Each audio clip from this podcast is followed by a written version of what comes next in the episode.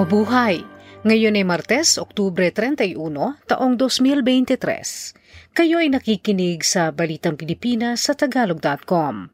Sa ating pangunahing balita, sampung tao ang nasawi, tatlong eskwelahan ang sinunog sa araw ng halalang pambarangay.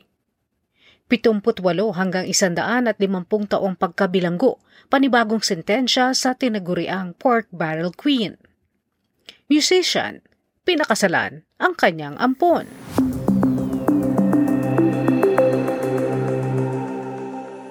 May sampung tao ang nasawi samantalang tatlong eskwelahan ang sinunog sa Bangsamoro Autonomous Region in Muslim Mindanao o BARMM noong lunes kasabay ng pagboto ng milyong-milyong Pilipino sa Barangay at Sangguniang Kabataan Elections o BSKE. Sa Tuburan Basilan, anim katao kabilang ang isang kapitan ng barangay ang binaril at tinaga ng mga umatake rito sa labas ng presinto ng butuhan. Sa bayan naman ng Butig sa Lanao del Sur, isang lalaking tumatakbong kapitan ng barangay ang bumaril sa kanyang kapatid na kalaban niyang kandidato sa eleksyon. Sa Datu Odin Sinsuwat, Maguindanao del Norte, dalawa katao ang binaril at limang iba pa ang nasugatan sa sagupaan sa pagitan ng magkakalabang grupo isang oras bago nagbukas ang mga sentro ng butuhan. Sa Lanao del Norte, isang babae ang nasawi. Makaraang magkabarilan ang mga sakay ng isang van na kinabibilangan ng isang kapitana ng barangay at mga taga-suporta at ang humarang sa mga ito sa daan na mga taga-suporta ng kalaban ng kapitana. Tatlo namang eskwelahan sa Datu Odin Sinsuwat, Narita sa Maguindanao del Norte at Puna, Piagapo sa Lanao del Norte na nagsisilbing sentro ng botohan ang sinunog.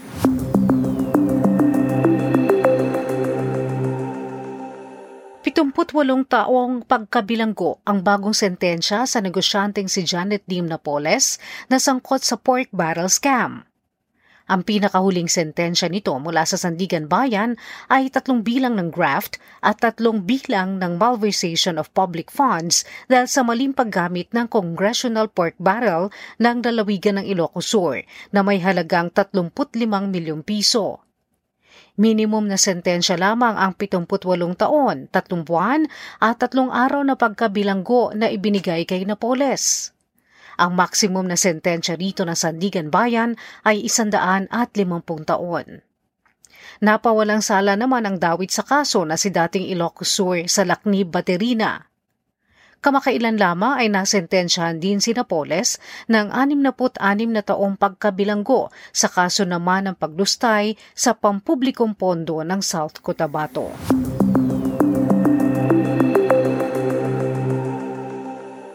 Dumating sa Pilipinas ang anim na pong mga manggagawang Pilipino at dalawang sanggol mula sa Israel noong lunes. Sinabi ng Department of Migrant Workers o DMW na ito ang ikaapat at pinakamalaking bilang ng mga overseas Filipino workers o OFWs na napauwi mula sa Israel habang kasagsagan ng pakikipaglaban ng bansa sa Hamas. Umaabot na sa isandaan at dalawamput dalawa ang bilang ng mga OFWs na nakauwi mula sa Israel simula noong Oktubre 18.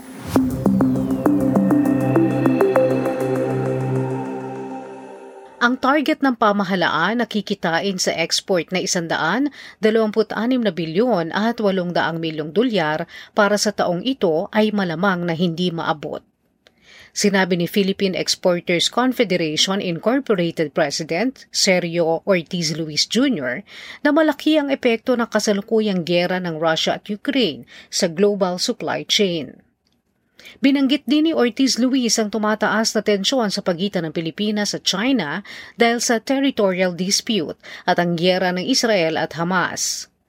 Sa pangunang data na inilabas ng Philippine Statistics Authority para sa unang walong buwan ng taon, umabot lamang sa 47 bilyon 800 at 10 milyon dolyar ang kinita ng bansa sa pag export Samantala, ang palitan ng dolyar sa piso noong biyernes, Oktubre 27, ay 56 na piso at 75 sentimo.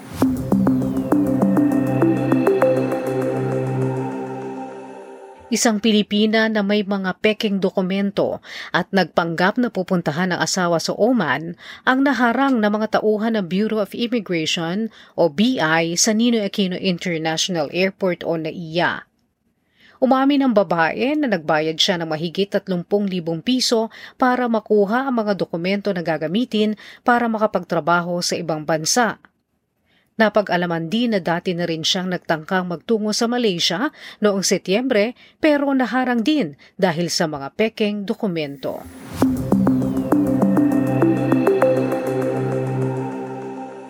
Isang Pilipinang Certified Public Accountant o CPA ang nakakuha ng highest score sa May to June 2023 exam on Certified Management Accountant o CMA na kinuha ng mga taga iba't ibang bansa.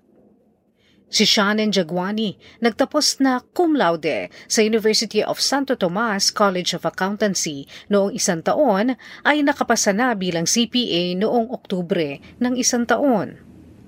Nakakuha siya ng pinakamataas na score sa CMA na magbubukas ng oportunidad para magamit niya ang kanyang analytical skills hindi lamang sa Pilipinas kung hindi sa ibayong dagat.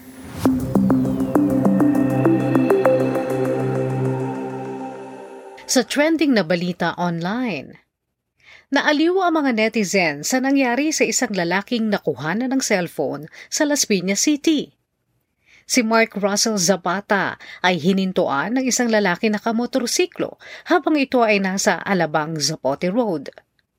Bumaba sa motorsiklo ang lalaki at inagaw ang telepono ni Zapata na nagkakahalaga ng 10,000 piso. Nagpambuno ang dalawa hanggang sa maagaw ni Zapata ang susi ng motorsiklo ng suspect. Tinangay ng biktima ang motorsiklo at dinala niya sa Las Piñas Police Station. Pinaghahanap na ngayon ng pulisya ang suspect na natukoy sa pamagitan ng rehistro ng motorsiklo.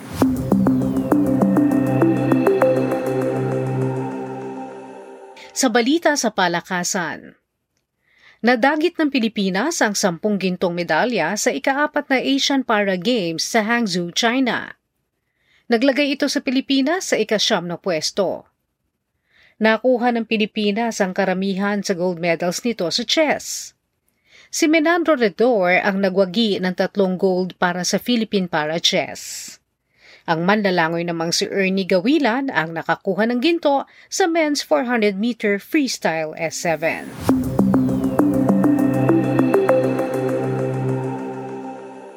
Sa balitang showbiz, Tunay ngang nasa isang Hollywood movie na si Liza Soberano, makaraang ipakita na ang kanyang ginagampanan sa teaser trailer ng pelikulang Lisa Frankenstein.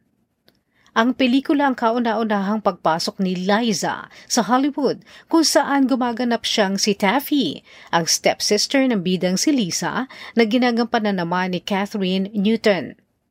Ang pelikula ay dinirihe ni Zelda Williams, ang anak ng namayapang komedyanteng si Robin Williams.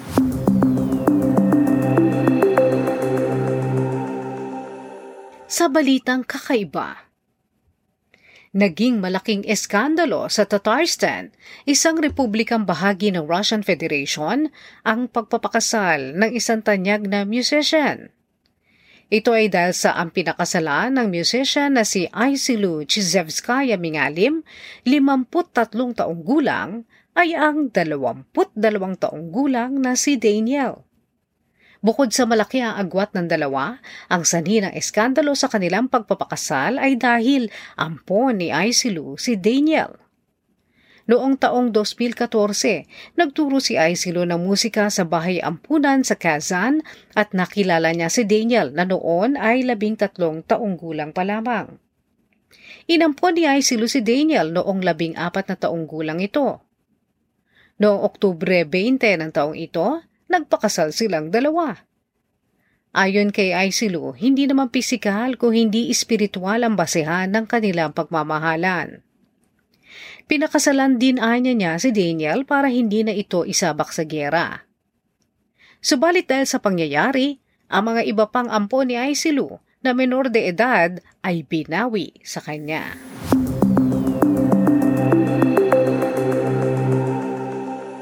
At yan ang kabuuan na ating mga balita ngayong Oktubre 31, 2023 para sa Tagalog.com. Basta sa balita, lagi kaming handa.